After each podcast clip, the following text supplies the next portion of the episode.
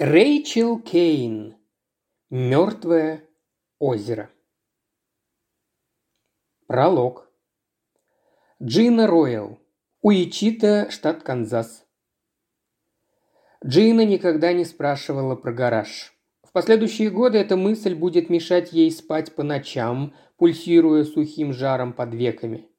Я должна была спросить, должна была знать. Но она никогда не спрашивала, она не знала – и в итоге именно это и уничтожило ее.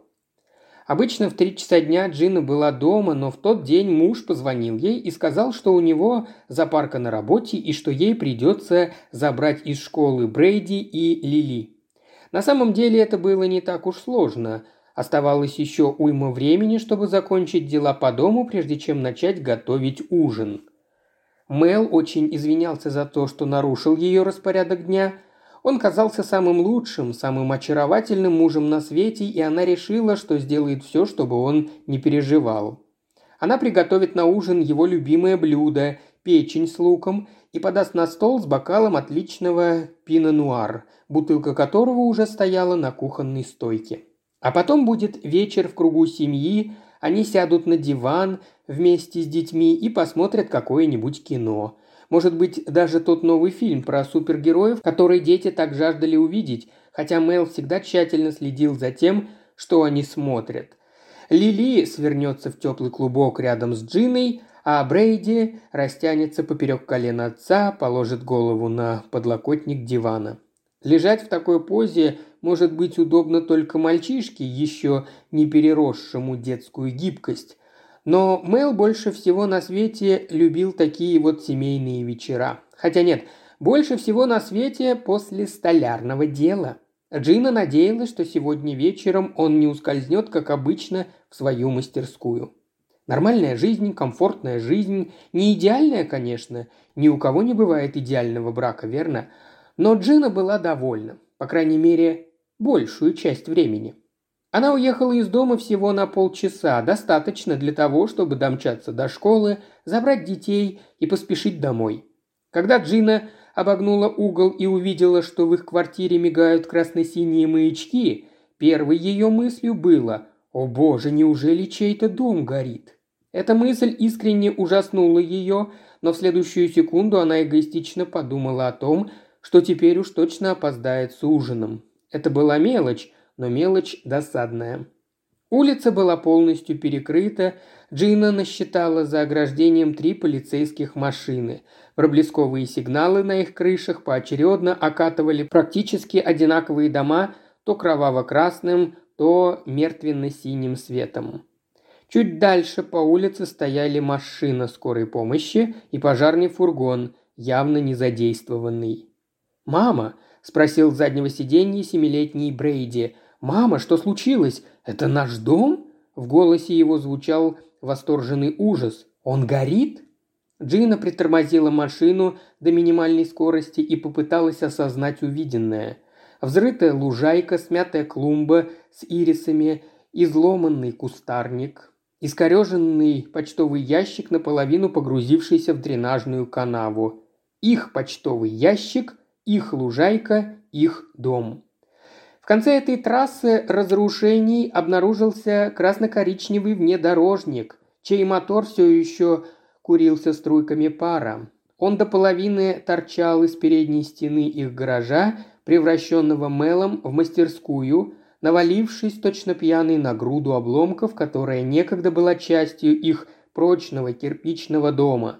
Джинни их дом всегда представлялся таким надежным, таким прочным, таким обычным, Омерзительная куча битого кирпича и штукатурки казалась чем-то непристойным. Теперь дом выглядел хрупким и уязвимым. Джина представила себе путь внедорожника. Он въехал на тротуар, сбил почтовый ящик, зигзагами промчался через двор и врезался в гараж. Подумав об этом, она нажала на тормоза собственной машины, настолько резко, что рывок отдался в ее позвоночнике. «Мам!» – закричал Брэдли почти ей в ухо, и она инстинктивно протянула руку, чтобы утихомирить его.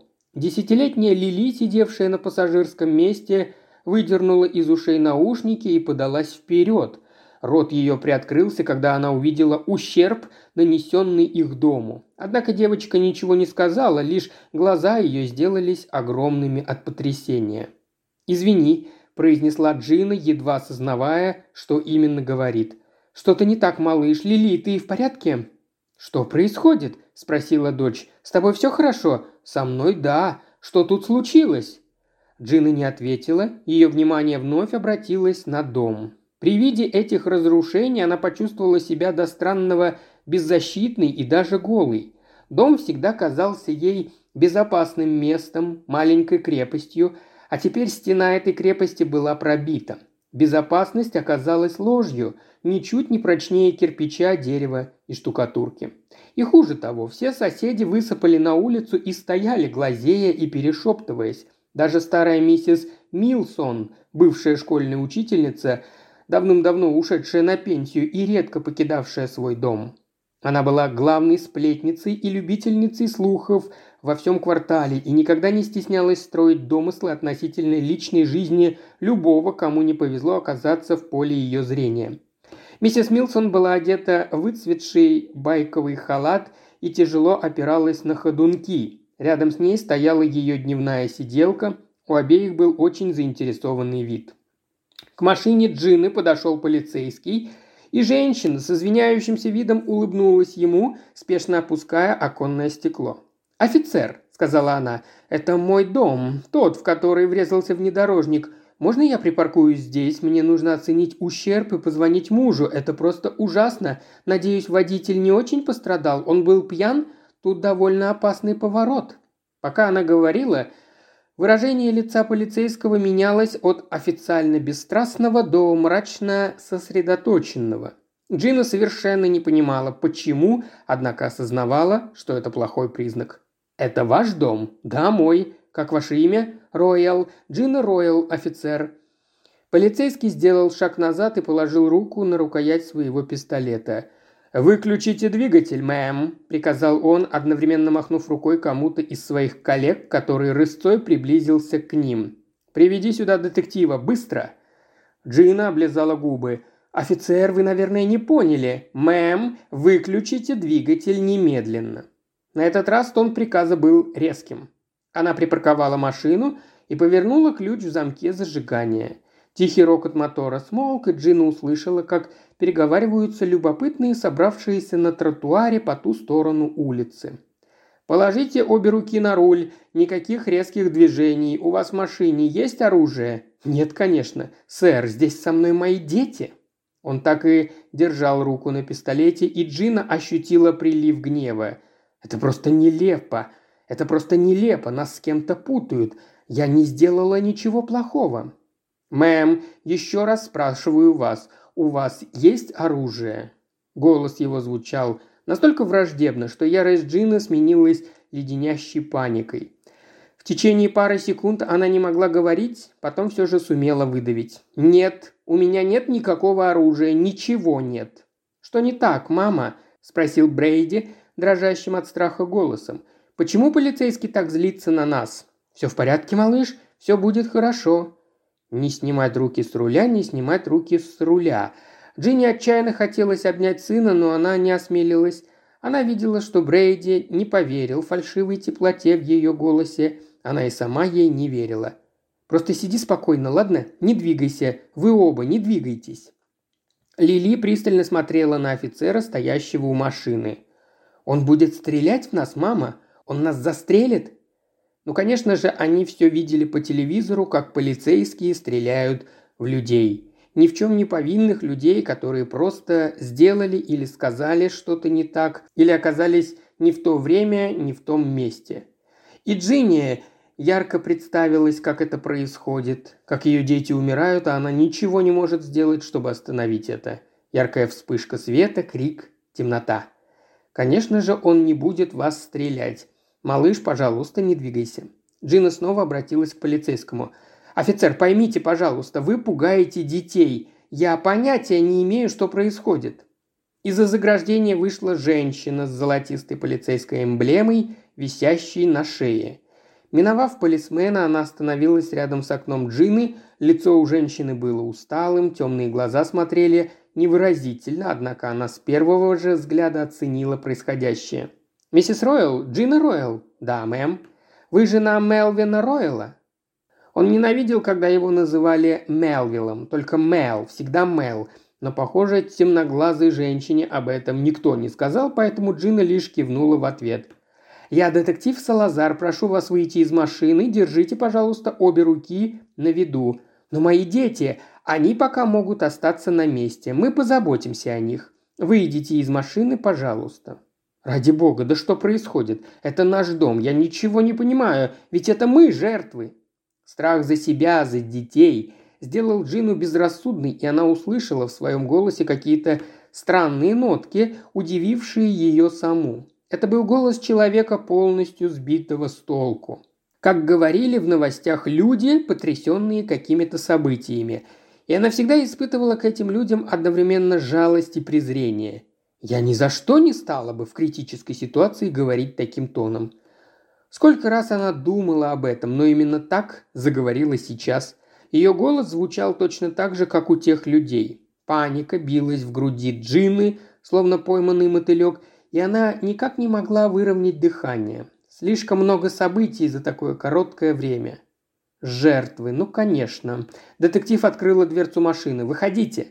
На сей раз это была не просьба. Полицейский, вызвавший детектива, сделал шаг в сторону, все еще держась за пистолет.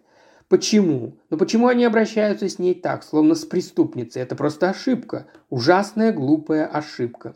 Джина машинально потянулась за своей сумочкой, но Салазар немедленно выхватил ее и передала полицейскому. «Руки на капот, миссис Роял». «Почему? Я не понимаю, что...» Детектив Салазар не дала ей шанса закончить. Она развернула Джину лицом к машине и толкнула вперед. Чтобы не упасть, та оперлась вытянутыми руками о горячий металл капота. Это было все равно, что коснуться нагретой комфорки, но она не осмелилась отдернуть руки. Голова у нее кружилась, это какая-то ошибка, ужасная ошибка. Через минуту они извинятся, и она милостливо простит их за грубость, они посмеются вместе, и она пригласит их на чашку чая со льдом. Быть может, на кухне еще осталось лимонное печенье, если Мел его не доел. Он очень любит лимонное печенье. Джина приглушенно ахнула, когда руки Салазар бесстрастно скользнули по тем местам, которых посторонние не имели права касаться – она попыталась сопротивляться, но детектив впечатал ее в машину с неженской силой. «Миссис Ройл, вы усугубляете свое положение. Слушайте, что я вам скажу. Вы арестованы. У вас есть право хранить молчание». «Я? Что? Это мой дом. Эта машина въехала в мой дом». Ее сын и дочь видели, как уничтожают их мать прямо у них на глазах. Ее соседи глядели на это. Кое-кто достал смартфоны, они сделали фотографии, сняли видео, они загрузят кадры этого невероятного уничтожения в интернет, чтобы другие люди от нечего делать могли посмеяться над нею, и не имеет значения, что потом все это окажется ошибкой. В интернете все сохраняется навсегда. Джина постоянно предупреждала Лили об этом. Салазар продолжала говорить, зачитывая Джинни ее права, которых та сейчас не могла осознать. Женщина не сопротивлялась, когда детектив завела ей руки за спину, просто не знала, как и когда нужно начинать сопротивляться. Прикосновение металла наручников к влажной коже показалось ледяным. Джина пыталась унять странное высокое гудение в голове. Она чувствовала, как по ее лицу и шее стекает пот, но все это казалось каким-то далеким, отдельным от нее. «Этого нет», этого не может быть. Я позвоню Мелу, Мел все уладит, и мы вместе посмеемся над этим». Она не могла осознать, каким образом за минуту или две перешла от нормальной к жизни к этому. Брейди кричал и пытался выскочить из машины, но полицейский удерживал его на месте. Лили, похоже, была так потрясена и испугана, что даже не могла пошевелиться. Джина посмотрела на детей и произнесла рассудительным тоном, удивившим ее саму. Брейди, Лили, все в порядке, не бойтесь, пожалуйста, все будет хорошо. Просто делайте то, что они вам скажут. Со мной все нормально, все это просто ошибка, понимаете? Все будет хорошо». Рука Салазар крепко до боли, сжала ее руку выше локтя, и Джина обернулась к детективу. Пожалуйста, я не знаю, что, по вашему мнению, сделала, но я этого не делала. Прошу вас, присмотрите, чтобы с моими детьми ничего не случилось». «Присмотрю», – с неожиданной теплотой ответила Салазар. «Но вам нужно пройти со мной, Джина». «Но вы думаете, что это сделала я? Что я въехала на той машине в наш дом? Как бы я могла это сделать? Я не пьяна, если вы полагаете...» Она умолкла, потому что только сейчас увидела мужчину, сидящего на носилках возле машины скорой помощи. Он дышал кислородом из баллончика, врач обрабатывал ему рану на голове, а поблизости маячил еще один полицейский. «Это он? Водитель той машины? Он пьян?» «Да», – подтвердила Салазар. «Абсолютная случайность, если вождение в пьяном виде можно назвать случайностью. Он выпил, воспользовавшись дневной скидкой на коктейли, свернул не туда, сказал, что пытался снова вырулить на шоссе и не сбросил скорость на повороте. В итоге врезался в гараж, снеся стену. Но теперь Джина ничего не понимала. Полное, ужасное непонимание. Но если вы взяли его, то почему вы... Вы когда-нибудь бывали в вашем гараже, миссис Ройл? Я? Нет. Нет, мой муж сделал из него мастерскую. Мы заставили дверь, ведущую туда из кухни, шкафами, и он заходил в гараж через боковую дверь. Значит, задние ворота не поднимаются. Вы больше не ставите туда машину? Нет, он снял подъемный моторчик, вход теперь только через боковую дверь. У нас есть парковочный навес, так что мне не нужно. Послушайте, в чем дело? Что происходит? Салазар посмотрела на нее уже не сердито, а почти извиняясь. «Почти. Я намерена кое-что показать вам, и мне нужно, чтобы вы дали объяснение. Понимаете?»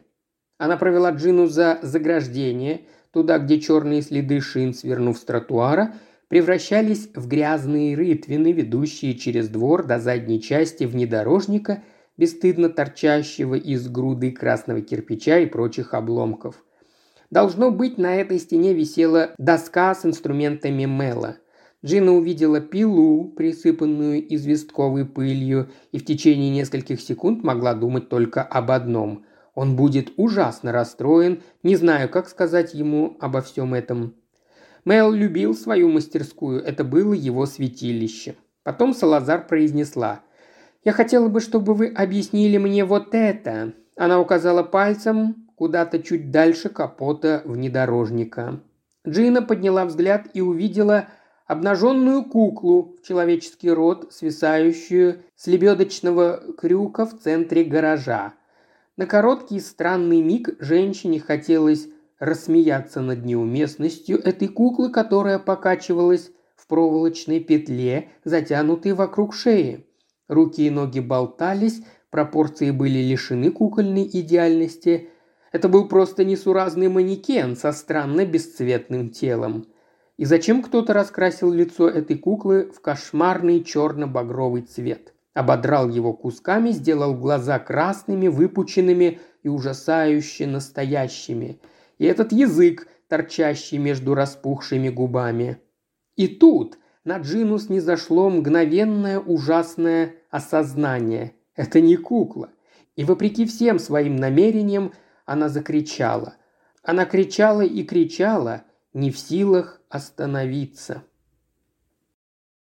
Уважаемый слушатель, ты прослушал ознакомительный фрагмент аудиокниги. Желаешь продолжить слушать аудиокнигу? Тогда подписывайся на канал Ильи Кривошеева на Бусте. Ссылка на канал в описании.